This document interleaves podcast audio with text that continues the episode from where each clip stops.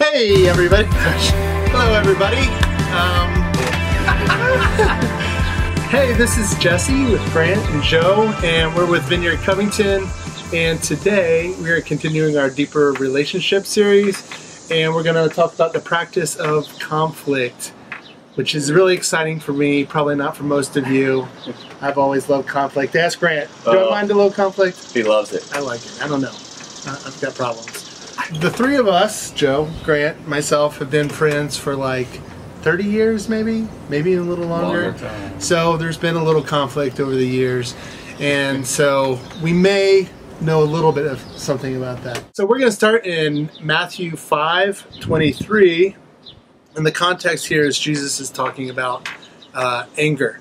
And so, in verse, we're going to pick up in verse 23. Therefore, if you are offering your gift at the altar, and there remember that your brother or sister has something against you, leave your gift there in front of the altar.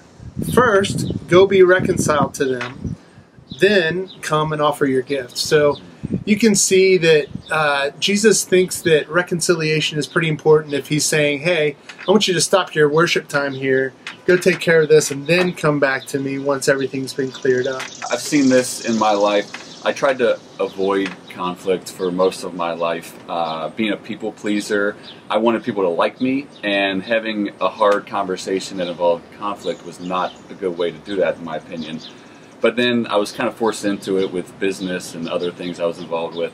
And I started seeing that this actually produces, having a hard conversation will produce more intimacy Yeah. on the back end. And so it's worth it. And I realized I can't not do this now if I see that Right. there's anything between me and somebody else. Yeah. Yeah, we're just really trying to go below the surface with all of these practices during our deep relationship series. And whether it's asking the second question, being vulnerable, or having a hard conversation, it achieves that mm-hmm. because the goal in our community is that we want to be connected more. Yes. Loving God, loving others is what we want to be more about. And we really can't do that well without hard relationship uh, conversations. Yeah.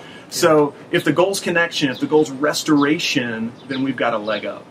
And you know, there's another example in Hebrews 12 that we were talking about earlier. Is that if we ignore this, a root of bitterness can rise up, right, Jesse? I mean, Yeah, absolutely. And, you know, I've seen it. I I don't know, I've been a Christian for a little while now. And I just, you know, I've run into so many awesome people that, you know, in couples that were part of these great communities. And then I hear these stories of, well, I was hurt by some people in the church or, you know, and I, and I always think like, well, why weren't you able to work that through? Why weren't you able to talk that through and just have?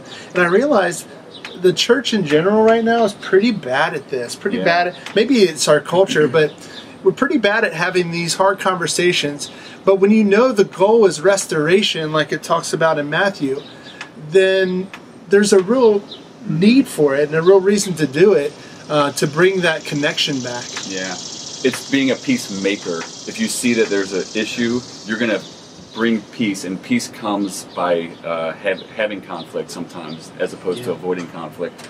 And here's a good uh, if you're going to have these conversations, my favorite tip is this.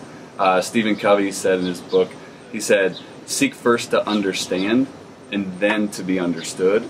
So you're going to go into this conversation trying to understand where the other person is on this Yeah. first, uh, and and then oh now that you uh, have understood where you're coming from, I'm going to try to help you understand where I'm coming from.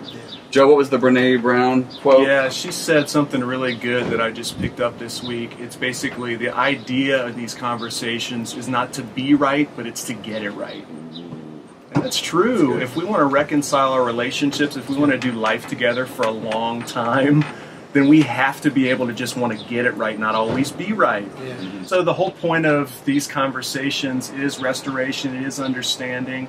It's to get it right so that you can move forward in depth and mm-hmm. relationship. Yes. And so these are things that you can uh, really examine inside your own heart 1st mm-hmm. And this week, that's what we're going to be asking you to do is just ask the Holy Spirit to step in and say, what is it in my heart, God, that needs to change in this relationship? Who is it that I have something against or might have something against me? Mm-hmm.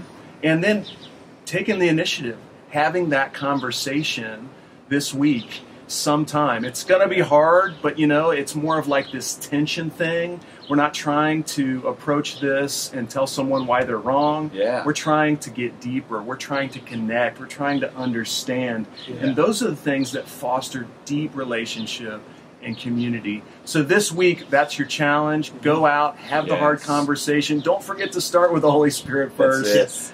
But uh, we're so It's happy. worth it. It's right. worth it. It's worth it. Do it. It's worth it. So have a great week. We love you. See you next time. Peace.